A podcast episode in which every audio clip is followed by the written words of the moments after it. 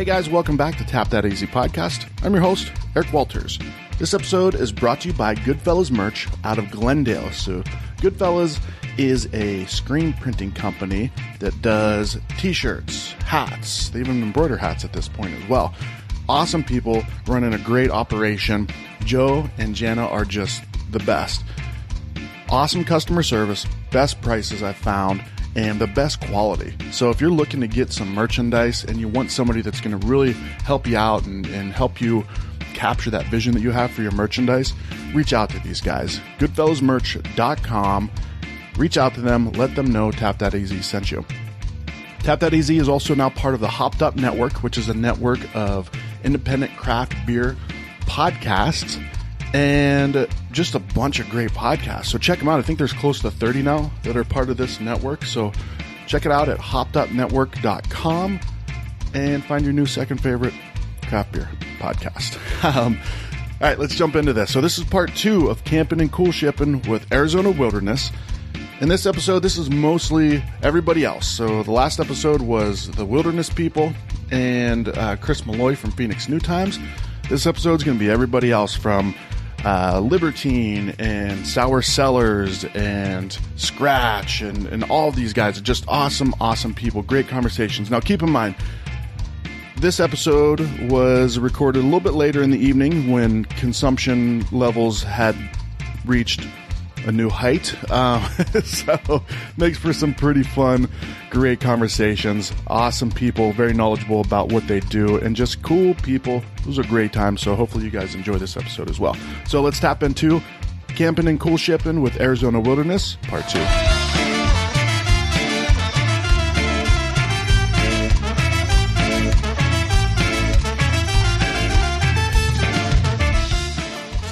Here at Camp Cool Ship. Everybody's uh, all around the tank for some reason, right? What the fuck are they doing? Dude, this is awesome. So, uh, do you want to introduce yourself? Uh, yeah, my name's uh, Aaron Kleidon. I'm with Scratch Brewing Company. We're in uh, southern Illinois, about six hours south of Chicago. There's part of a state down there that most people don't know about. Yeah. So we're an hour from Kentucky, a couple hours from Nashville, and Close Yeah. to uh, St. Louis, too, right? yeah, about an hour and a half from St. Louis. So that's Okay. the closest airport. Yeah. You guys are doing some awesome shit out there, man. Thank you. Yeah, we uh, uh, we have five acres next to my parents the, and family friends. There's about 900 acres there that I can roam around on, and it's all uh, kind of deciduous white oak forest. So when you think about American white oak, it it all comes from that nearby within an hour of there. So it's No, uh, all of it. Yeah, of just American about. Oak. No shit. Yeah, so not not hundred percent of it, but most of what you get in uh, bourbon barrels and a lot of wine barrels are made uh, right across the river in Missouri. It's this area that's like really rich in plant diversity. So our brewery uses a lot of other plants other than hops to bitter beer. It's there's more plant diversity there than almost anywhere else in the United States, just because we have plants coming from the prairie stretch into there, plants from the north, and then swamps from the south, and the forest all kind of meet right there where the Mississippi and the Ohio come together. So we're really in the perfect spot to use uh, a bunch of different plants uh, in our beers, and um, I guess our like eventual goal and what we set out to do is to try to make a beer that's distinctively uh, Southern Illinois or Okay. so if you travel to a town in Europe, let's say, and you can get a a certain Amaro in Italy, let's say, or a certain kind of schnapps in Germany, there's no distribution. You can only get it there, and it tastes like that place. And that nostalgic memory that's established after drinking that is like so powerful, and you'll always remember it. So that's kind of the goal, the long term goal, and the, the way we're going. So we don't typically use many spices in our beer, Okay. but we use like whole herbs from the forest. So we're kind of building. We've been open for six years now, and we're just kind of building this like a tool chest of uh, natural spices, if you will, in our natural beers. natural spices that are local to you guys. Exactly, exactly. huge, and a lot of things Yeah. that people probably haven't tried or haven't used in beer before. Yeah. Well, what you just said just so give you a little background story and not and not trying to be a fanboy or anything, but I am right. so uh, six months ago, um, I went to uh, Jester King in Austin, and it really opened my eyes to the wild, like the wild ales. It's like, dude, there's fucking great shit like in our in our area, right? To mm. really capture the essence the essence of what's here, right? So when I after I went to Jester King, I'm like, dude, who are the best like? And when I say who are, like in my mind, I'm thinking. But what I meant was I was googling, right? So I mm-hmm. googled best like wild fermentation, natural resource breweries out there, and you guys came up on like like high up on the list of multiple lists. So hmm. I've got little pins on my map all across the country but you guys are like right there. Like I will make a special trip out to your guys' place because of what you guys are doing, man. That, and that's cool. The thing you just said that really kind of blew my mind was like you're using different things other than hops to bitter. Like what? Like d- nobody's thinking of that stuff. That's fucking badass, man. Yeah, I mean, uh, we have uh, maybe we have 100 to 150 hop rhizomes in the ground, and we grow Cascade Chinook, Willamette, and uh, Nugget. And the Chinook grow really well, Yeah. um, but I'm going to be honest with you, like picking hops and using that plant is a pain in the ass. Really? Why? Like, There's no there's no plant better in beer. Yeah. If there was, other plants would have been used exclusively. Sure.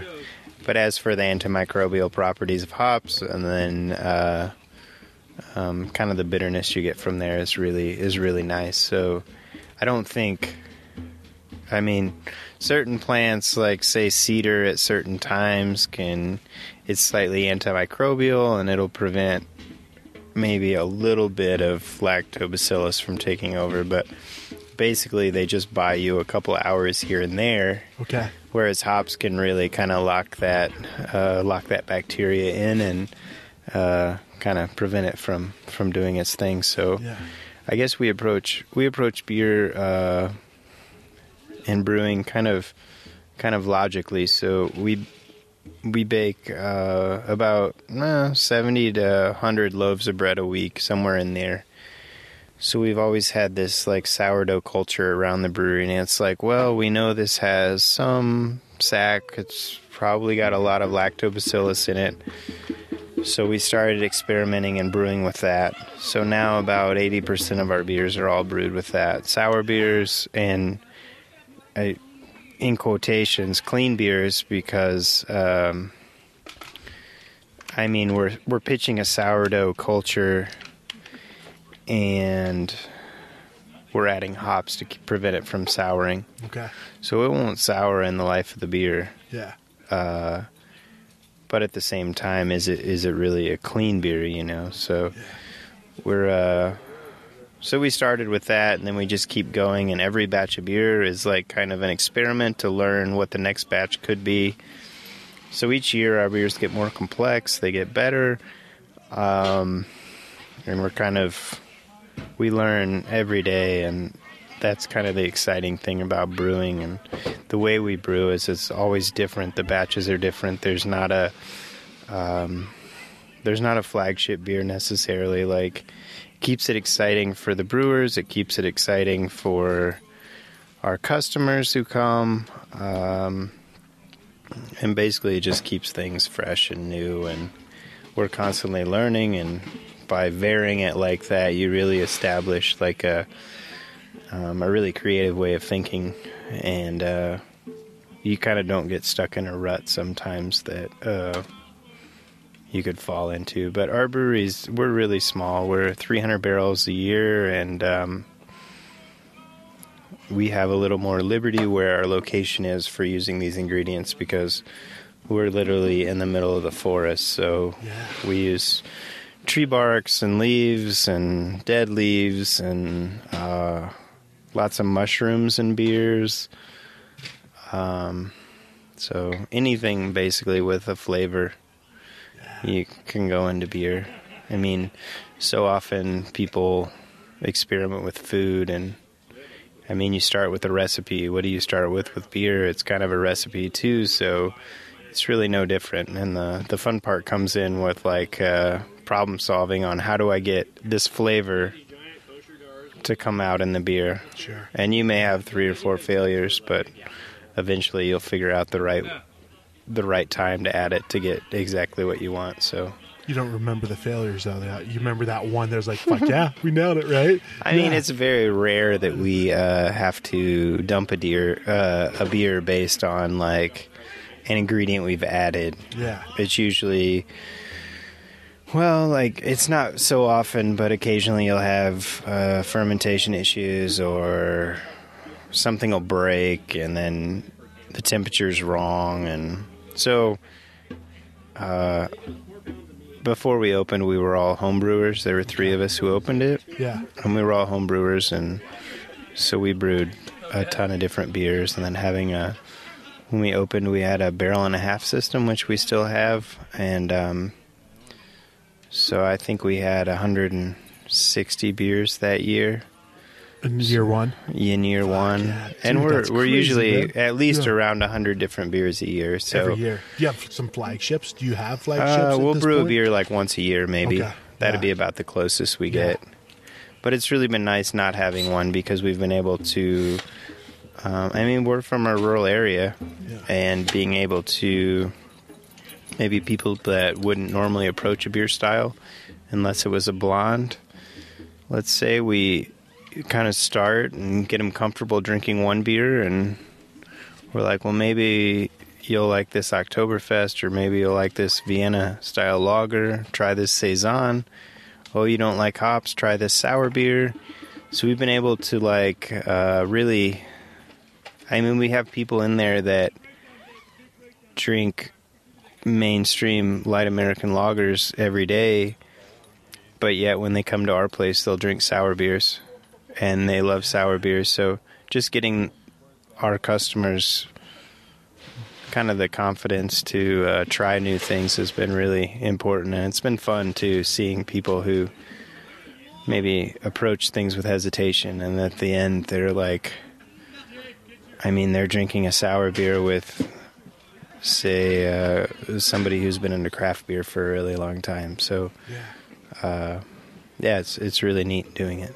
You know, it's interesting you say that because um, you always think about like the transition from Miller Lite, Coors Light into craft beer is going to be a lager. Oh, dude, get that right up to microphone, crack that thing open. you were all quiet about it, like yeah, like no, dude, fucking crack that baby open. That's a that's the uh, lager. That's a wilderness Franconian style lager. We're Yeah, going to talk about that in a minute. Like really nice, yeah. wilderness, just in general. But um, it's really cool because you think about um, the way to get the the macro fans into craft beer is to brew something that's similar to what they they drink, right? So let's make a pilsner because these guys that drink pilsners or lager, whatever it is, get them into it. But sours seem to be Yeah, I mean- entry point. For us, I mean, I notice it a lot because uh, people kind of have an aversion to hops. They don't like bitter, and that's Yeah. probably a product of prohibition and kind of the soft drink industry. But they have an aversion to hops, so the sour beer is not quite such a stretch. Yeah. if you start them with and let them know it's sour and say hey this may remind you of a sweet tart even if it's not even close to a sweet tart but Yeah. just let them know it's sour and something they're familiar with so Do you, do you find a lot of people coming into your place just d- like flavors are not uh, Dave from uh, Alvarado Street has got the fucking bongo, dude. He's gonna get crazy. I don't want to steer the thunder, actually, so yeah. I'm going to walk away. Well, I was gonna I was gonna ask him this one last. Ah, dude, we've got we got John on the acoustic. John, get up there. But I was gonna say, do you Aaron, do you you have made it to Arizona, and that is my dream. Oh, Aaron, you've made it to Arizona. Your eyes are so green. So green. And fermenting is what we do. It's me. Fermenting, I'll do it with you in a tent tonight. Oh, Aaron from mm-hmm. scratch. More, more, more. Dave, you can't take the headphones off to after that. Yeah, you're gonna stay. How but I, doing? but I do got I got a, a question for you. Is like, do you have people coming in, into your place open to flavors, right? Not so much like, hey, this is what I like, match that, but just like, hey, what do you guys got? Like, what do you have to offer? Yeah, a lot of times people ask what our favorites are. Yeah. And um, I don't know. It's it's hard to uh, it's hard to pick beers out for people, but I will. I'll usually ask them what they like, and then Yeah. I'll always uh, throw one on there that I know or that I assume that they won't like, Yeah. Oh yeah. Just so they'll remember it. So Yeah. you want to. I always want to like push them a little bit, and then Sure. uh, yeah. So it's uh yeah. I want to thank these guys here at Arizona Wilderness for inviting us out. It's um, So, are, are you, so how excited are you to be part of this this whole thing? I'm really excited. I think the for me the the really neat thing is that I'm coming to a place where I'm passionate about where I'm passionate about where I live in southern Illinois and Pat and John and the whole Arizona Wilderness team are very passionate about living in Arizona and bringing me to a place that they love as much as where I where I live. I, I really appreciate that and that Yeah. kind of sincerity is uh, really really nice to be a part of and um, That totally sense of place, right? Like Yeah, where you guys they're- big time into just capturing what And then- grows where yeah. you're at, man. Yeah. and then I don't know, just their uh, brewing with local grain, and we brew with local grain, and it just that idea of doing all you can to help that industry and help uh, people in your area is like really important. So Yeah. that is definitely contagious, and um, so I'm I'm really glad to be here. So thank you. Absolutely, man. Yeah. Thank you so much. I'm Yeah. I'm actually looking at flight prices to St. Louis so I can drive to your place. Yeah, it's a destination for me at this point, dude. So, dude, I appreciate it, man. Thank you. I You're really welcome. do. Yeah. thanks a lot. So we already have two other guests here, like hijacking. I would say hijacking. I- I- Andrew. yeah, look at him. He's trying to walk away. Yeah. All right. So Rosie's is actually Rosie's Oh is my god, name now. Rosie. His name's Andrew Rose. We all call him. His name's Andrew Rose. We all call him Rosie. So tonight we call him Rosie. Tonight we call him hashtag. It's a very creative nickname. so let's uh let's introduce everybody. Let's start with this gentleman right here. Uh, my name is Luke Pestl, uh, one of the owners of Bellwoods Brewery in Toronto, Canada. Canada. Canada. Bellwoods. What do you guys specialize in? Sharks on brooms, dude. That's a fucking great shirt. I just noticed that, dude. That- that's uh, the logo from one of our double IPAs we've been doing since we opened. yeah, nice man. Um, we don't really specialize. We do a lot of different stuff from, uh, you know, as a lot of breweries do now. Hoppy beers, a lot of mixed ferment beers, and imperial stouts. We kind of mix in everything. We started as a brew pub, so we're Okay. just trying to make a balanced menu, and we've expanded from that. And we have a team of nine trained brewers now that are all like eager to make the best beer that they can, and Nice. we do everything that we we do lagers, IPAs, so combo. So combo between like the classic styles and the mixed Yeah, fermentation we have, a, we have a cool ship. We have a uh, fleet of foeders and barrels that we're doing mixed ferment beers in, spirit barrels for imperial stouts, and we have two brew houses, a seven barrel for our brew pub, and doing pilot batches there, and we have a thirty barrel that we can do larger batches and.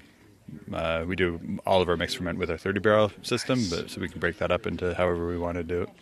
So I, but I don't want to uh, hijack the the conversation with what you guys do, but Canada, what what is the craft beer scene like in Canada? Because in, in U.S. it's fucking insane this point, right? Especially California, Colorado, like this whole this whole side of the country. So what's it like in in Um, I mean, a lot of craft breweries opened in the 90s. There was a big push towards craft beer in the 90s, and there was a lot of inspiring breweries like de Ciel, um, among others in, in Ontario, in Quebec, Dieu but um, others in Ontario as well. Like Granite Brew Pub opened in, I think, the early 90s, um, and Amsterdam Brew Pub, and there's a whole bunch of like 90s, like older style uh, craft breweries doing um, you know, uh, accessible craft beers. And then around the time when we opened, there, uh, there was a new fleet of uh, brewers that were opening across the country. But Toronto is a big a big city, so a lot of what was happening in Toronto around when we opened, and doing more experimental brews. and it grew and it sort of gained a lot of momentum at that point, and uh, and now there's like. It seems like breweries opening every six months. I think we It's went from insane when we opened. point, I think yeah. there were a dozen breweries in Toronto, and now Yeah. there's about sixty breweries in Toronto. Just in the city alone. Yeah. Holy shit. Yeah. Yeah, I mean, Ontario went from about 80 breweries to about 250 breweries in the last seven years. Um, so it's, it's blowing up for sure. It's crazy, right? That is crazy. This is Dave from Alvarado Street. You which, which introduction, right? Uh, yes, my name is uh, Dave, aka Party Wave Dave. Uh, Wave Dave. Kinda is that like a a- hashtag? it's uh, it's, your actually on my business business card, card. is it not? I, yeah, Is it yeah, I knew it. It's on your business card. It's Party official. Wave business Dave. card. Um, That's awesome. these look at these bling in cards. dude, is that glow in the dark? It's gold. Oh, dude, that's fucking that's gold. He's like, no, dude, I ain't glow in the dark. It's fucking gold, man, and it's heavy. It's heavy like gold too, man. Fucking David It's Party 12K. Wave Ilderton, dude, that's fucking bad. Is this mine? That's yours. Oh, right there, dude, yeah. that's that's going up on a Right on plaque. eBay. it's going on eBay. Thirty years, yeah. So Alvarado Street. So you guys are in uh, Monterey, California. yeah. Central, right? Central, Central, Central Coast. Yeah. Okay. Yeah. Um, Maybe the most uh, beautiful area in, Uh, in it's the amazing. United States, yeah, yeah. We we Yeah. live uh, in yeah. We're just blessed to live in like amazing, beautiful area. Uh, this whales like I could see them from my porch. You know, step out. You know, have some coffee, look at some whales, and yeah, go on my day. it's ordinary stuff, right? I did see. We did see humpback. We weren't in Monterey. We were just north of Santa Cruz on the coast. And we saw it. We were just sitting there right, on a road trip Yeah, coming down yeah. to Santa Cruz near there. Yeah. and uh, fucking Humpbacks. Just, They have yeah, uh, we humpbacks. have, they have orcas. and watch the uh, humpbacks. it's beautiful. It's It's, uh, it's like it's like a protective. Andrew knows a lot about it. He did. Uh, he went to uh, college there in that area. Did you grow up in that area? Too? Went to college, not Andrew? know. He Oh, went I to know. college. It's, it's unheard of nowadays. Nerd alert. Wait, Uh, there's this nerd thing alert. you guys have to hear about. It's called college. Oh, dude, that's where I did all the vandalism.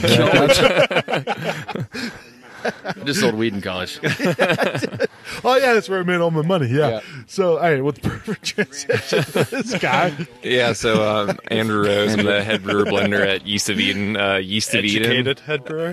Yes, a college educated head Highly. brewer. And I, I did not go to school for brewing, but um, uh, I work for Yeast of Eden, uh, head brewer blender, and Yeast of Eden is the sister company of Alvarado Street. Started brewing for Alvarado Street when they opened up, and we were lucky enough to fill some barrels at our brew pub when we opened up our production facility in Salinas. It just Alvarado Street started to begin to grow and allowed Yeast of Eden to expand and to become its own brand. We brought on more barrels, some foeders, and that's where we started out. Hence, uh, being in, located in the Salinas Valley, we thought it was apt to name our project Yeast of Eden after uh, the John Steinbeck novel, East of Eden, about the Salinas Valley. And now we have a new uh, five barrel brewery brew pub in Carmel by the Sea. It's a fun little mixed fermentation project. We do uh, intentionally inoculated mixed fermentation beers f- that are central to Saison, uh, but then also we do some spontaneous fermentation as well. So that's what was really cool about. So when I first came here, you and I sat down, had a couple beers, talked right there, and, and you were talking about how. And, and not not as a negative thing, but like when you're making beer, you've got you got systems, right? You got quotas. You got them. I don't know about quotas if that's right, but kind There's of a very regimented, planned out schedule, especially Yeah. for production brewing. Yep. And uh, I moved, started to move away from that. Uh, mixed fermentation and saison was always my passion, and so I followed the Yeast of Eden trail, and uh, I was able to drive that home. And uh, it's a lot of fun because with these mixed fermentation, wild, spontaneous beers, it's more of a, it's not on your schedule, it's on the beer's schedule. The beer tells you when it's ready. It tells you when it wants to be put on fruit. It tells you like what what flavor profiles it's throwing out, what it wants to be paired with, and it's more of a, a very personal, romanticized relationship with the beer. You told me about conversations Well you've had, like in the brewery, right? Like he said, he was like, "No, you're not ready." Yeah, Dad, I'm ready. I'm ready for this. He's like, "Fuck you, sit down." Yeah. It's it's like that Cheez-Its commercial where they're like interviewing the cheese, and it's like, is it mature yet? Yeah. Not mature. Not mature. Hashtag not mature. So, so with you guys, did you start off as like wild fermentation? Is that what? yeah, actually, we, we did. I mean, Yeah. uh, so I, I mentioned we started as a brew pub. Uh, we had a seven barrel system, and we were we were doing a very small amount of beer. But we even from day one, we had a couple barrels. We had a, a rack of four barrels in the corner, and one of our of our first beers that we did in uh, as we were filling our tanks and our first round of fills at our brew pub. One of them went into into the barrels, and we did a mix ferment in barrels. And uh, so yeah, I mean, basically from day one, we were we were definitely doing that. Um, very limited at first, and then within a year, we took over a warehouse and, and started to pack it with. Uh, we could fit in about 200, uh, 170 barrel, uh, like barriques, like 220 liter barrels. Yeah. Um, into that space, so we, we filled that very quickly. Um, yeah, so we, we have. I mean, only now in 2016 we were able to bring that to like large format wood, and, and it's it's a and with that develop systems to like manage mixed fermentation beer and really give it the attention that it deserves because our warehouse initially was off-site and we were we were shipping barrels back and forth from like a, a mile away basically Yeah. in in the back of a van and which is not great for No. systems Well, they used to do that back in like the Belgium days, right? Like the initial years, right? In a van. I mean, uh, Dave, that's, but it's gotten a lot easier. And like I mentioned, we have, we, we have a bigger team of brewers now, and we can have like somebody that's just focused on on the sour program to make sure that Yeah. it's actually under control and we're actually monitoring things the way that they should be. And um, awesome. it's it like it's money well invested and it's like it's time well invested. It's like it's amazing to have that attention on on on the mixed ferment program now. And we, like we have uh, nine 30 barrel foeders and four 60 barrel foeders. It's a lot of beer plus a whole bunch of, of like barrels, and there's so much beer to monitor. And it's it's it's been a big learning curve. But having the team to, to devote the time to that, it's been really fucking amazing. And the beer is way better now. We can you know give each batch and like break it down into into little variants of grapes and we do a lot of wine variants of, of mixed ferment beers and, and that and fruit variants and that sort of thing Yeah. Did you bring in those today? Sorry dave Oh, dude, that was, you Sad. knew you knew the answer before. what a dick but but you know what dude that, but that's so what was cool about that and and same thing uh, we were talking about earlier was it's that combination of like letting nature take take its course combined with a fucking system But it is Right. nature taking a course. But that's the thing. It's like you almost need more attention because you're you're you're allowing it to do its thing, and you, you There's you less need to- control, yeah. there's less control. It's like you need to check in on every fucking product all the time to make sure that that's all. It's like, is it ready yeah. or not? If it's if it's if it's ready, perfect. If it's- Exactly, yeah. If, it, if it's not ready, it's like it's young, or if it's you know, and there's so many fucking youngs out, mixed ferments out, or or it's uh, fucking old and acidic and you Yeah. know, EA and shit. And Exactly. cool man that you were all about that earlier Diarrhea. Dude, that's Yeah. what he was saying Yeah. dude. that's awesome though like because he was like when he was talking about like creating it on like a systematic level it's like fuck i don't want to be tied by a calendar. I want to be tied by what's what's going on right? Take a sip here take a sip there. Watch out for It's like, right? You don't want to be set to a fucking schedule Yeah, right? I mean, yeah. it, it it definitely makes it easy. Uh, being having a hard set schedule, it makes it easy to know wh- when you're packaging beer, when Sure. you're cleaning beer, when you're brewing. And it's it it makes life very easy. However, with the mixed fermentation side, uh, you can set some sort of schedule around it, but then things are going to change all the time. It's just uh, whenever the beer's ready, it's ready, and that's when, one of the when things. did you guys decide to delineate like their your Alvarado and Um, East of Eden and like clean and like you guys have like a very clear program now for sour and I would say like two. that- It was like when we Yeah. kind of went, so East of Eden was officially like started in 2015. Uh, Alvarado Street started in 2014, uh, and about a few months, like two why or so did I only months. see I only saw East of Eden stuff around like Yeah, it's only started. it only- it's only it started only- really. It's started growing a lot now. Um, part of it is we have a lot more resources going into social media now that really helps. But then uh, getting a little more distribution. Uh, so initially with Alvarado, we filled some barrels early on. I and- shouldn't be asking questions, should I? no, no, you're. No, no, no, you- no, you- you're fine. You're fine. No. Keep asking. no i thought it was great no, No, I that think, was yeah. yeah I, absolutely I'm sorry. no no dude Uh, we were actually talking about the uh, lineage of Alvarado, East of Eden. East of Eden. Yeah, how, how how did the the split up of uh, 2015 was that? It was a very messy divorce. Yeah. no, uh, no.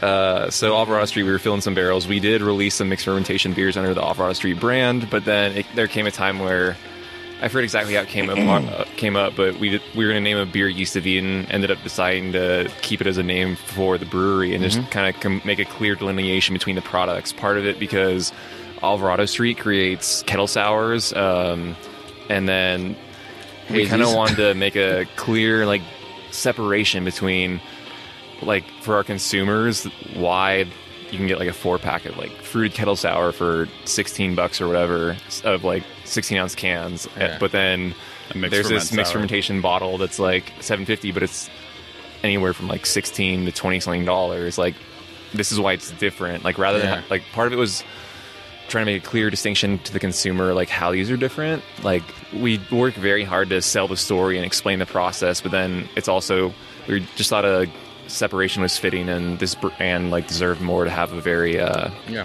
good Unique. story we wanted Yeah. to like uh pay homage to the uh all the romanticism that we create around it but then also uh all the time that goes into making these beers So it's kind of the separation of like the because that's kind of two different demographics, right? Yeah. You've got the people that are fucking yes, I'm all about that. I don't care if it's forty dollars a bottle.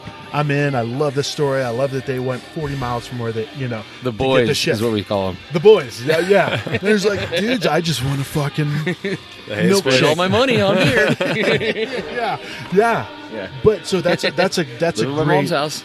differentiation, and uh, I mean, because beer's about making fucking good shit, but you also got to make money. right? Yeah. You got to stay in business. So the separation of those two, and and it, it it is has it has come with challenges um, of with starting a whole new brand you got to like start a whole nother social media following and like explain to people what you are. Yeah, and yeah. there is challenges with that but it's been great. Um, it's allowed us to create our own conversation around the beer and like really steer the focus because we're, since we're a mixed fermentation brewery it allows us since we only do that now that we have our own brand and we're separated it allows us to control that conversation and create a whole narrative around it and we can solely focus on that and give it the love and the attention it needs and uh, not that another brewery couldn't do that um, that does everything and it just worked well for our uh, for our two brands it worked well to separate there and Yeah. uh, Well, I think it's I think it's a symptom of, of how the market is because I agree. The reality is like it is different markets. I don't think it necessarily needs to be different markets, but you brought it up like it's different markets and you're appealing to different markets, which is that that's the attack. I don't. I, I, the way we've approached it is like it's not. It, why? Why is it different markets? Why should Yeah. it be different markets? It like somebody can enjoy be. a fucking three dollar pilsner and a forty five dollar bottle of of natural wine yeah why should you not be able to enjoy a sick IPA Yeah, market and mixed fermented it's beer? very true Yeah. And Yeah. even though the spectrum's like four four dollars a can or sixteen dollars a bottle, whatever the fuck it is, you know, I guess we're taking the macro approach of trying to like shrink the market and make like I Bud, feel like, Bud uh, Light as similar to as like a high end mixed fermentation as possible. Maybe that's the same approach mentally, but like really like our our our you know our affordable program is like sim- like even our kettle sour. We don't do kettle sours, but like quick sours and and pale ales and IPAs are in like a certain bracket, and you know it does take more time and more ingredients and everything to do a good mix ferment. Like especially when you get into like high end grape varieties, and, definitely yeah uh, doing a, a big mix ferment fruited beer.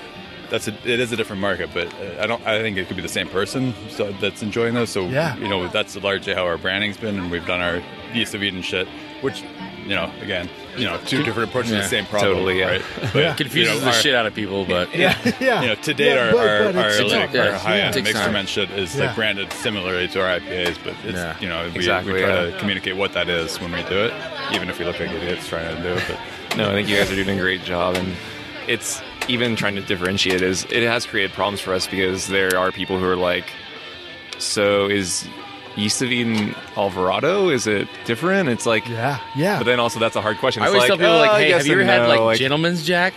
Like you've had Jack Daniels, but have you ever had Gentleman's Jack? yeah, It's different.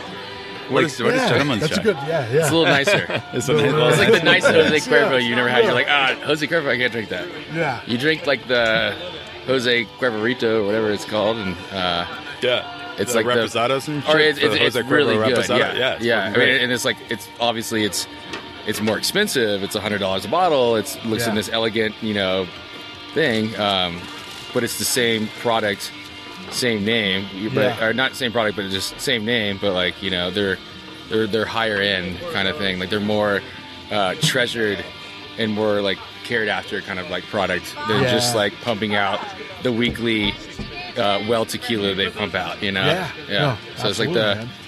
Like we yeah you know I think I think we took some of our inspiration from like in the separation of like how there's sorry. Pat and John are I, yeah, I'm, playing I'm the laughing dog. at the, at the someone's gonna be yelling no in the back of the podcast. Like Not, not this little girl. She's awesome. They, they Daisy, look is- Daisy's a more sweetheart. similar Yeah, than she's as just the like, yeah, just on, burrito. I mean, Yeah. that's all I want. Look Yeah. at You cool with that, John? Yeah. she actually put on Camp Cool Ship. Uh, She did. Dude, she, uh, she's like the Betty White Yeah. of like cool ships. she's right the there. Betty White of Cool Ships. Like they're doing the same. They're fucking with us now because they're actually doing the same movements. They've got the same sweater on. They've got their hat the They same do. way. They Yeah, fully matching. Like I can John fully and tell who's who, but like, but like, you guys are playing up the, the similarities here. You literally are moving the same way now. Like all Canadians are the same. Oh, oh shit. So, all right. So we didn't even answer this. So, wh- like, what? So you guys got invited here by these two fucking jabronis, right? Jabronis, thank you. yeah, matching shirts with ponies and They're, sunsets, they're beau- right? beautiful, beautiful men. So, like, yeah. So from from Canada and from freaking California, like, what brought you guys to this fucking? It's a good I question. don't know what to Uh, call it. I mean, Like, we, uh, beautiful landscape. I, I you know, been, you know, to many festivals. Like, uh, we see each other around, kind of thing, but Yeah. never formally like meet each other, kind of thing. Yeah, I met these guys at um, at uh, the Firestone Invitational. Um, and we just started talking, and uh, yeah, just kept kept the thing going. You know, Yeah. see them wherever. Uh, festival it's like a big family like it's like a traveling like circus kind of thing like Yeah. the brewing industry Yeah. because when you go to somewhere you're like oh i'm just gonna go hang out and see my buddies in this wherever location you know Yeah. um, so it's it's it's weird because it, it is like a little family, and you're like, oh, I'll see you next week in New York or Miami or you know San Diego or Denmark or where, you know wherever you're. We're all uh, we're all gravitating towards. Um, so it's kind of like you see them again, you, you you keep the conversation going, and uh, then you like throw down some like, hey, let's you know let let me host you. You know, it's like a yeah, it's a it's a hosting kind of thing. It's like let's I want to take care of you. I want to show you what we do, and uh, and we'll have a good time doing it all. You know, Dude, that's what that's what I love about Yeah. it. Like, because for it's them, friendship because like I come is. here and I Yeah. don't know anyone. Like I know like a few people, but there's like Yeah. a lot of people that I don't know. And then through a few Ninety days, percent of these people you've never met yeah, other than yeah, today. so never met today, and now I'm like I'm gonna go camping with them, and we're here, and like you meet them, and then you're like all of a sudden, you know, within hours you're all buddies. yeah, singing know? fucking songs. and you got and then you got and then that's right? how yeah. it creates like you know lifelong or like Yeah. long relationships and it's crazy that that just those short hours creates something that's longer than that You know what? something That's crazy. that. That's crazy you say that because that, think of all that. Like think of all of what's going on Yeah. right here. You know what? That you can actually measure that. you, can like measure you that. just met them hours ago and you're gonna be doing something to them you're gonna be calling them up yeah. you know But you can I'm- measure that. As weird as it sounds, is like because I I think between the group of us, the majority of us are like I don't give a shit about spreadsheets, numbers, I shit, to right? listen to this podcast. Oh, we, yeah. came, we came out here. We drove out here. It was like, you know, me, Luke, is his wife, and we come here and we're like, no one else is here. Catherine. Catherine, I know Catherine. her name. lady, lady in the shorts with the jacket. Yeah, uh, we come down here, and you know, there's there's no one here, and we're just like, all right, like, okay, we're like setting up tents, and it's the sun, and I'm like, oh yeah, we're just camping, and then we're like, I kind of forget, I'm like, we're actually beers coming here, like Wort is coming here, like we're not just here just to get you know drunk and have a bonfire and go camping. Yeah. like something else is actually happening, and I What? forgot True. when I first showed up. Wait, we're not doing that? But I'm saying when we first showed up, I was like, we, we were like set up, we were setting up tents, great. and I like forgot, and I was like, hey, like, I was like, oh fuck, we're doing something else besides just like, I don't know. It's like that is that's a great point, dude. with the whole industry and events like this, it's like, yeah, it's it's just Are those shit ginger fermented snaps? sugar water that brings us together. It's Yeah. like it's, Is that it's just the beer. ginger people? It's just beer and uh, but Get out of here. but uh, I feel like somebody needs to play that in the, in the mic, but no, it's it's yeah. the, the greatest thing about That's it, a uh, and the point, thing man. of the beer industry is it's it's literally yes, we all make beer and we love it and it's great, but like the thing that makes it phenomenal is the people who do this, the drinkers and the makers and everything. And it's just this great community of people just coming together uh, to. What, what, what was the question? What was the question? What I think it was uh, what brought us here, right? oh, dude, their lights just got like 1,500 times more bright. What Is, there is somebody Arizona? else? Is there somebody I else think- we should I bring on? think hey, so hold, real quick, plug your uh, like. What is the website? Where do you where we find you guys? www.alvaradostreet.com. No. Alvarado Street Brewery.com com. and then uh, yoebeer.com. Why? Okay. Yeah, Lee for Al does Uh, haters. Bellwoods Beer on on Instagram and bellwoodsbrewery.com. Nice. Online. skirt, skirt. But but back to your question. Yeah. What like what brought us here and the, this whole thing? Yeah. I think that was right. Yeah. Yes, it It's was. the crystals yes. in my back. I mean, Yes. these guys Dude, are, are for- such a positive group, and you know, It's I very think, true. You know, I met them back in 2013, I think, 2013, 2014, and from that meeting, you, you know, just not not that we were close, but you know, it's like you're going to like a a work conference, you're going to like a, a festival. We're going to Wart. It, it was a Rapier Festival um, like six years ago, and these guys were just a positive influence on the group, and Just a whole group of people.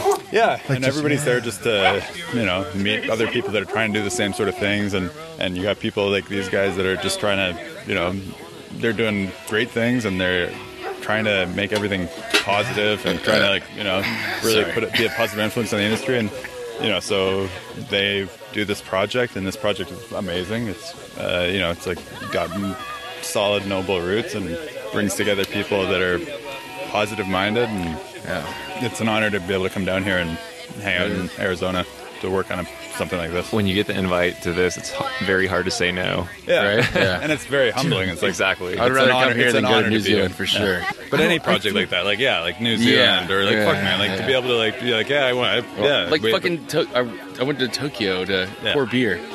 It's like, what the hell is that? Like, you could tell. You could tell. You could tell anyone five years ago, like, you're gonna go to Tokyo and pour beer out of a fucking food truck. And, and and you're representing beer. and from, your beer, from your yeah. community. Your it's like from your town. Yeah. It's like that's where you make You're beer. gonna go like, you know, we're downtown Toronto. Like, why ask- the fuck does anybody give a shit Right. about any beer from outside of their area? And who knows? But it's like Yeah. to be able to like represent beer coming out of downtown Toronto. That's amazing. Or like you know, you brought beer from uh, from Monterey. Yeah. and you know, So you asked me two years ago, oh, would you? I'd be like, hell no. You know, What? just like, we- like, oh, uh, do you see yourself doing this? You know, in Yeah. a certain amount of We're time. all I'd just like, very, no. we're all just very lucky to have this as our yeah, job like, and our career. like, and to oh, are have you such a be, are you gonna be camping in Arizona on Yeah. a podcast? We're at a campground right now. If no one knows, uh, we are there's off Which, the uh, grid. Holiday Inn I don't know what you're Express. charging. stars me are for. just coming out now. Yeah. Dude, it's, so gonna be fucking eerie. unreal. But we're dude. out here. We It's just going we to just pretty unreal. beautiful. Yeah. we just did a cool shit beer in the middle of the Arizona Arizona Watching the work wilderness. cool right there. Yeah. under the stars. If you asked me that mountains. like a year or two two years ago, I'd be like, hell no. Like, are you crazy? We are now. We are Oh. now recording. Yeah. Hi. Yeah. So, three new guests with me. Want to introduce yourself first? Uh, I'm Kyle from Libertine Brewing. Uh, Steven Ruddy from Libertine Brewing. And Brian from Sour Cellars Brewery. Sour Cellars is in where? Rancho Cucamonga, California. California. You guys. We're in California as well. We're in San Luis Obispo and Morro Bay. Nice. Those Nice. are our So, locations, yeah. So why the fuck are you guys in Arizona? I'm from Arizona. Are you really? No shit. Where at? Uh, I was born in Phoenix, raised in Mesa. Okay. So I, I met AZ Wilderness as homebrewers. And No shit. When they were doing their Kickstarter, they were talking about isolating Arizona wild yeast and brewing with it. Yeah. And I had already was doing that, and I said, "Hey, you want to try that beer? Because I have that. You know, I just packaged that. So Yeah. yeah, I met them and went to their house for homebrew days and stuff. So, yeah. No shit. And, wh- and so, where's your place now? Rancho Cucamonga. Yeah. We're about an hour east of Los Angeles. Okay. Okay. Gotcha. And where are you guys at? So, Where's uh, Libertine? So Libertine started in Morro Bay, California. If you've ever heard of The Rock in Morro Bay, Okay. uh, that's where we started. We actually have a view of that from our location. Uh, we are in SLO now, and Kyle and I work uh, mainly out of Santa Maria. Okay. Santa Maria is uh, about 30 miles south of San Luis Obispo, Gotcha. and that's where our cellar is, and that's where our wood program is. And Kyle's Kyle's our guy for that. Yeah. Kyle, what the fuck you do? I'm just I'm letting him take that lead. Um, yeah, so Santa Maria, we brew all of our wort up in San Luis Obispo. Okay. We uh, open ferment it in our cool ship for Yeah. a couple days. And then um, we have our driver, Greg. He drives it down to me in Santa Maria, and I take care of it for the rest of its life. Which Yeah. is how long? Anywhere between, if it's Gose, about three months, but any other style of beer, about nine months to still going. Yeah. Yeah. Yeah, we've got a we've got a lot of uh, uh, different processes for a lot of the different beers we do, and Gose is probably our quickest turnaround. But we also do a kind of weird Solera method on our Gose. We we have the both fortune and misfortune. I think everybody in this industry will say they have the same kind of concept. Is that like we have the tools that we have, and we don't get more tools. So we work within the confines of exactly what we have. And so we have two 60 barrel fermenters, and we have a 30 barrel fermenter, and our blending is exactly that. Uh, so sometimes uh, we have a lot of tank space, sometimes we don't, and we have to kind of figure it out from there. So Gose is our quickest one. We do a Solera method. It's uh, uh, basically two thirds of it is wood aged, one third of it is clean, uh, kettle soured, uh, cool ship, fermented though. Um, and we've kind of perfected that, Kyle and I, over the last three years to the point where like we're really, really happy, and it's been very consistent. Um, and that's kind of our flagship beer, the Pacific Ocean Blue Gose, which uh, is named after Dennis Wilson's uh, very, very infamous album. That's both the worst thing you've ever heard and the best thing you've ever heard. uh, our, our owner, founder Tyler Clark, he's very, very like vinyl records. Like that's his lifeblood. Like Yeah. Uh, and How many Dennis Ocean- Wilson beers do we make? We make a lot of Dennis Wilson beers. Yeah, Like as a as The like Beach the Boys. prefix. Yeah. As the prefix. Yeah, yeah. Brian yeah, Wilson. so yeah. Uh, Good Vibrations is one of our beers. Uh, we do Summer Breeze, it's just a picture of Dennis Wilson's face, like super Technicolor, and uh, people come up and they're like, "Oh, you got like a picture of Jesus on those like labels?" Like, nah, it's not Jesus, man. That's Dennis Wilson. But like, according to Tyler, that's basically the same thing. yeah. Pretty much, right? Dennis, yeah. Dennis Wilson is Jesus, and then Wild Brews is the Bible. Yeah, exactly, exactly. All your beer cool shipped? All of what? Yes, every beer we make is cool shipped. Yeah, every beer is cool shipped or a minute. Was that you Guy over there? a- yeah, yeah, Okay, yeah. yeah. He needs a microphone. This dude knows his shit. This is the interviewer, Yeah, man. yeah, yeah. Luke's our interviewer. I love you guys. Well, so you guys do wild fermentation too, right? Yeah, we've been doing uh, spontaneous for two seasons. Well, three seasons now. So we have stuff in the barrels for about 26 months or so right now. And why though? Like why like wild like instead of the classic IPA porter shit? Like why? Uh, when I started home brewing, my focus was on sours because I, I didn't really think the commercial brewers really, you know, they were just buying yeast from the lab. So I started Yeah. isolating yeast and trying to find our own house strains. And, and now I've kind of developed our process more towards spontaneous fermentation because I think that brings a better characteristic. So we're, we're still trying to uh, fine tune the process. Uh, Every year we make adjustments to it. But that's you have to do that, right? I mean, that's happened for hundreds of years of Yeah. fine tuning. And we're trying to, to relearn what the Belgians have already done. So for you guys to come here in the middle, the middle of that, I think you had a question. he was We're alluding to that a lot. I love it. Yeah, Yeah. so uh, uh, us coming here, well, and you know, you're from good. Phoenix, Like, and you know like- these guys. You've got the relationship. Uh, Kyle and I are. I mean, we've been we've been doing this now for about three years for Libertine. But Libertine's been around since 2012. We started out of Stein beers, so everything was hot rocks uh, in a mash cool ship, and like that was Tyler's like passion was like sour beer. So it was all about uh, just working with the tools that you had, and that's like kind of the Libertine method. Is like, what tools do you have? How can you make this happen? How can you make this work? And so that's why like a lot of our stuff, like I don't want to say inconsistent, but like a lot of our stuff changes and it evolves and it, and it gets stranger. And like there's people who are like old school fans from back when we were just doing the Stein beers. And like since Kyle and I have taken over the program a lot, uh, we've changed and we've evolved that program. But we've always colored within those same lines that Tyler set for us in the beginning. And that you know it has to be cool shipped. Uh, it has to be wood age. It doesn't matter what we're doing. It has to be wood age. It has to be cool ship. Uh, it has to have that like Central Coast terroir, and that's like his big thing. And like that's that's that's where we come from, and that's what we kind of work within. Um, and so for us to come out here, I mean, Tyler met these guys, I think at uh, Hanapude, I want to say, and uh, it's been his dream for like kind of the last two years to do this. And like we actually kind of did a, um, a, a facsimile of it uh, last year. So we made a beer called Baby Feet, which is a, a replica of a beer he did originally with his daughter, Audrey. Aubrey, sorry, Aubrey. who did Tyler did. Okay. So Yeah. uh, he went out, uh, spent the night in uh, Old Vine Zin Field out in uh, where we're at is wine country. Okay. So he was out, uh, found these Old Vine Zins out in this like sand pit, and he was like, "This is whose are these?" And he didn't know. Brought his daughters out, did like a whole camp out, and like grabbed them all in these buckets. Had his kids like stomp them down. So he made this beer baby feet out of Zinfandel grapes. And he was like, well, I want to do this again, but I want to do it on a grander scale. So we actually worked with a winery uh, called Sans Liege. Uh, Curt Schalchlin, he's out like right down the road from where we're at in Pismo Beach. And so we did kind of this concept because he was so stoked about like what these guys were doing. Yeah. So uh, went out in the fe- or went out into the vineyard, uh, Rancho Rio Grande, out above Lopez Lake, right where we're at.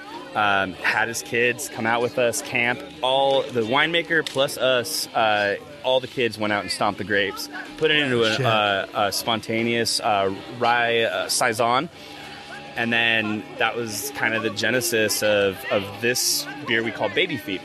And so for us to come out here and be able to do this, and like we're serving that actually tomorrow uh, at the Phoenix location, it's kind of cool to see those through lines happen. Where it's like we've taken what they're doing and we've kind of put our spin on it, but now we get to do our spin on what they're doing here with them, and it's it's super super cool. That's fucking perfect, dude. That was great. Like It's- that was that was a great culmination of what is happening. Yeah, Right? It's tight, yeah. Yeah. And backpedaling back to the whole yeast and like terroir and tasting like the Central Coast thing, there's not a Libertine beer that we make that doesn't taste like a Libertine beer. We get we get that terroir of the Central Coast. Yeah. What, Where are they? Where are they? Because I, I want I to know, look right? right now. Right now, yeah. so with with Yeah. Rancho Cucamonga though, also like, how do you feel about what you're getting out there? Because I'm really really curious about that. Ours is more of kind of a traditional Belgian uh, Rancho hybrid. So Uh-huh. we've been trying to replicate basically the Belgian profile through using the microbes from Belgian Pilsner, Mm-hmm. trying to bring them into our building, plus you know whatever we found in wild spontaneous bottles. And then we've been also mixing you know California wheat and trying to bring in our own wild yeast with that, to kind of trying to make a mix, kind of make our own thing. Um, but I don't I don't really want to be like a hundred percent clone of, of Belgian lambic. You could, I mean, why? You could just buy Belgian lambic cheaper off the shelf. We're we're trying to be able to replicate that, you know, technology wise, and then manipulate it beyond that, and then also blend it with other styles as well. So we, you know, we could turbid mash something, cool ship it, and then also pitch it with like a half strain after for a ferulic acid rest to try to make it more barnyard, or add a saison strain or, or one of our isolates to try to drive a different character, and then blend that in with the spontaneous beer. Right. I love that you're still using your your strain, like your flavor, because so many people just try to replicate and copy, like Right. trying to just do what they're doing instead of have making it their own, like using their terroir, using their environment, and making it taste like them. This is fully Well, hijacked now. yeah, it's super. well, no, and we've talked about this, Kyle and I, about how uh, there's some really, really great breweries on the West Coast that are replicating the Belgian style, but they're trying really hard to replicate the Belgian style. And so it's cool to hear, like, yeah, no, I like that process, but I want to still keep that, like, my own character to it. Yeah, it, it doesn't it doesn't really make sense to do a hundred percent clone, and uh, yeah, we just want to kind of prove that we can do it and find out why it does it, and then manipulate it beyond that. How, how do you feel about your knowledge of how it does it? Do you feel like you've like got kind of a handle on it, and you're like, We'll have a better idea after after this season. Uh, we did a lot of uh, pre-acidification before fermentation to kind of see how pH affects it, to see if it kind of matches, you know, the different Belgian producers, whether it's you know uh, a Boon versus Girardin or, or Right. Or something like that. Um, but also, you know, we're we're messing with like hot side aeration to see if that affects it as well as far as like see if we can oxidize it before fermentation.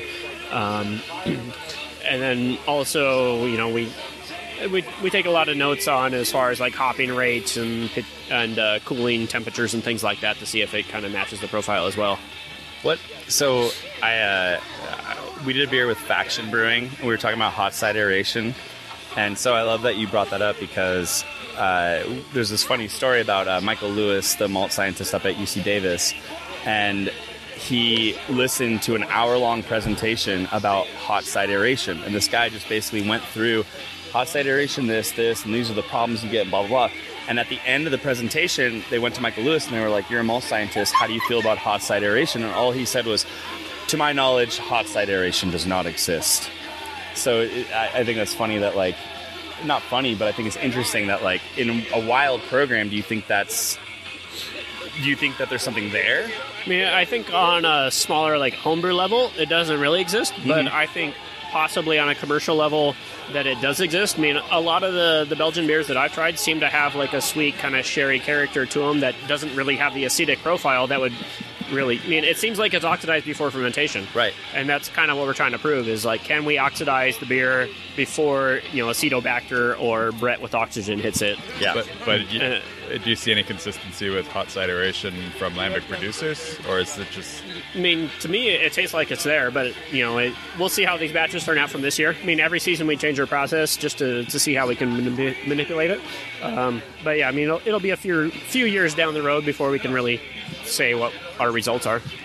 Isn't that the greatest part about wild brewing? All of our experiments, we don't get to see nothing about for, No, I- for I- years. Three years. yep. no, I love that. I'm, I'm super excited because like just like the passion of that, and then just knowing that like we're gonna try a bunch of your stuff tomorrow, and then tonight, and then just knowing that like two, three years from now, just like seeing that like evolution and like how those yeah, change. that's all the stuff that I brewed last year. Right, right. You'll be trying it in three years. so can I? What um, I'm curious what, at least you know, rules or dogmas or like feelings you you from the lambic world you feel are true because I feel like like hot side aeration is one. It's like does it matter? Does it not? Or like I mean, I, using I go aged there. hops I go even or Yeah, we use we've used aged hops in every one of our. have you compared it with non-aged hops with similar I, IBU I've never content? done a, a beer with non-aged hops. Never? We- yeah, never. Wow. It's the, that first year. You know, we used the BSG Lambic blend, which doesn't give you an alpha. So we we were doing 10 BBL batches, anywhere between just like a handful of hops up to about eight pounds to kind of figure out you know where it should be. But it seems like the bitterness on those hops is just higher than what most of the aged hops, uh, you know, Belgian brewers are using. Because once we tried to, once we found out what batches were not bitter and sour after a year, once we tried to replicate that hopping rate, it just became too sour after a year. Um, but now that we're using a lower alpha whole leaf hop, you know, with a known alpha acid at harvest time, it, you know, we're hopping at double the rate and we're not seeing any acid, you know, Yeah. production, and not not near the same level of acid production. Interesting. And when is that Using, addition? using a low alpha aged Yeah, hop oh, versus a high alpha. I think it's a 2013 harvest Hersbrucker with 1.2 alpha at harvest. versus and that, that's what's in this today, right? Uh, yeah, yeah. I brought a bag for this Yeah. this batch as well, Right. and and this batch was hopped at about one pound per BBL, so Mhm. we'll see how that goes. Yeah, it's interesting. It's it smells really. It's got this like nice like kind of like umami cheesy kind of character to it, just in the aromatics right now. So wait, Luke, you're you use aged hops obviously as well, right?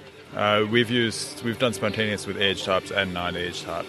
Okay, so how does the non-aged hops versus the aged hops? How does that work out for you? well, that's you what I'm curious about. That's why I was asking. Like, Yeah, no, wh- I- what's what uh, actual evidence is there whether or not an aged hop matters or, By the or way, not? Luke from Bellwoods is back with us. Yes, sir.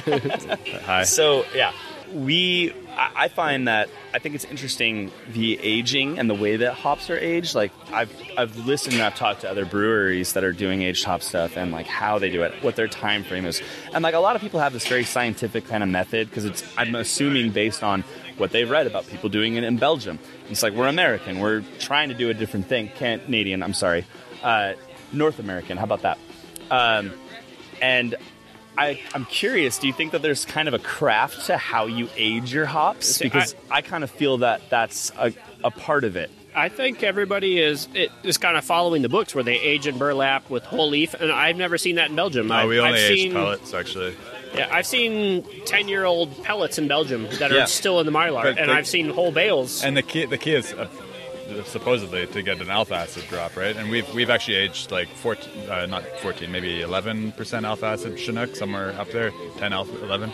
Um, and the drop on that, we, we ended up getting it tested, and it was down to I think one and a half or two percent alpha acid after a year. Yeah. like a year and a half. It aged um, remarkably quickly. Whereas we also aged Styrian Celeia, it was like Yeah. two and a half alpha acid. It dropped to like one and a half or something like that. It was just not a, it wasn't a linear drop from where it was, So- which I found interesting. Yeah, but you're using old world hops too. Uh, well, no, we use Chinook and Styrian Chinook, Celeia. sorry, yeah, that's right. That's you said that. That, that, that's interesting because on a homebrew level, I used to use old Willamette, and I hot batches at, at, you know like one pound per BBL, and it, it just it came out extremely like astringent and bitter, undrinkable, even At after open one aging. pound at, after aging. Yeah, yeah. Even though it was like a previous, you know, two or three years old harvest, and then we open aged it beyond that, it still came out too bitter even after that. Yeah, I'm, uh, we're working on. Um, I want to. Uh, Crystal is my favorite North American hop personally, and it's it's low alpha to start with, and that's what I'm going to start utilizing more and more and more. Is the Crystal hop, and we use it in our uh, one of our table saisons as like a clean kind of hop profile. But I, I think it's interesting that everyone kind of goes to those those German and those old world hops, and I love that you're doing the Chinook thing um, because It- I mean, it's mainly because we had a bunch of Chinook that we didn't know and, what to do with. and it so- probably like yeah exactly yeah. uh, but But it- if, if the profile works, you're going to want to continue to utilize that. yeah, it was it was shocking how how quickly the alpha acid drops, and, Yeah. and if it's down to a level that are usable, then I don't see why not. Yeah. I'm still curious whether or not like a fresh hop um, would have the same profile. You have a low alpha acid, like you know, we, we have some we've had some Styrian Celeia that are around two percent alpha acid, or I Right. think one was one point eight or something. It was like super low. Um, I'm you know, I realize that like oxidized alpha acids and oxidized beta acids uh, are different. Right. Um, so, but I don't know. I'm, I'm, I don't really understand the, the mechanisms behind whether or not uh, an aged hop actually will create a better beer th- than a fresh low alpha acid hop hopped at a level to achieve IBUs that will inhibit souring too Right. quickly. And you know, we're, we're just trying to make good beer. We're not trying to mimic anything really. We're trying to make it a, a lambic inspired beer that absolutely uh, the has the same sort of acid the, profile the North American and, wild and ale funk. Yeah, versus the the, the lambic inspired. No, I, I agree with that because I think That- of it as it's it's about flavor profiles more than it's about rec- replicating Yeah. something that's already existed, and I think we're all in agreement on there. Well, there's also a lot of like rules that people have about lambic beers that I don't think the lambic producers are even following. So, Oh, no. you know, they have these like dogmas of like, oh, you can't, you know, you've got to use aged hops. I mean, Well, we can say we're talking about the Does the every- traditional, right? Yeah. yeah. No, Is aged hops actually a thing? I don't know. Uh, who knows? Yeah. I mean, the people who are doing it and the people who like abide by it, like absolutely more power to them. Like Godspeed, but that's not what we're about personally at the Libertine. I don't know how you guys feel about it. Like, what's the point of I rules mean- if you're going wild, right? Yeah. We, more and more, we're just trying to find things that work for us. Yeah, Yeah. Find your path, find what works for your strain and Uh, your method. Yeah. Your house. You got to work with your house character and work Yeah. with your flavors. You can't just try to force it into something. You got to let it do what it's going to do. Yeah. Right. Well, this has been great. It's Uh, been it was very wonderful interviewing you guys. I'm not actually the host, so I'm not going to try to carry this on beyond like yeah, I think. Uh, Eric. Your All right. your, your ears must have been burning because I feel like you came right at no, the you moment when- absolutely did. I just started talking about. I saw him take off his headphones. He's like, "What? I'm out, dude. Like, I don't even, I don't even care what the consequences are. I'm out." So, was I brought That's here to wrap this thing up? You guys Yeah. plug your plug your places. You guys are doing Uh, awesome shit. Go- All of you guys for sure. Eric, you're full of shit. Come up to our place. You haven't been there yet. Uh-oh. the fuck, Luke? Get the Hooners now! Now! Yikes. That's all of a sudden really passionate. Eric, thank you. That was oh Yeah, good man, awesome. Buddy. Oh yeah, he's already uh, Libertine Brewing. Uh, Kyle Murdoch, Stephen Ruddy. We're uh, at San Luis Obispo, California. We're in Avila Beach, Lone Morro Bay with our tasting rooms. Our cellar facilities in Santa Maria. Uh, hit us up. We'd love to take you guys around. Love to drink your beer. And then we got you know Brian Doney from Sour Cellars. We're in Rancho Cucamonga, California. Um, yeah, come on by anytime. Come on by, drink some beers. Yep. Have a good time. Awesome. Thanks, buddy. Appreciate it. Thank you guys so much. Hey guys, thanks for listening to the show. If you ever see any of these guys' beers anywhere, make sure you get them. If you guys are in a location where they are, seek them out. You will not be disappointed. So, thank you guys for listening. Thank you for your support. Tell a friend, tell a family member. Um, put us on your resume as your, um, what do they call that? A referral? I don't know if it's a referral or not, but just tell everybody about Tap That AZ podcast. Really appreciate it. Rating and review on iTunes always helps as well.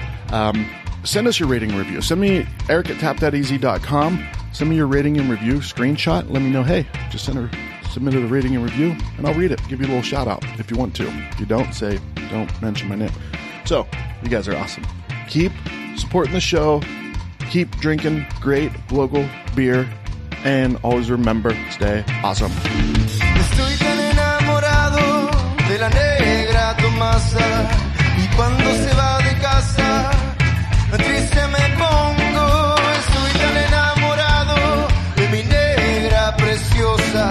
tan enamorado de la negra Tomasa y cuando se va de casa triste me pongo. Estoy tan enamorado de mi negra preciosa y cuando se va de casa triste me pongo.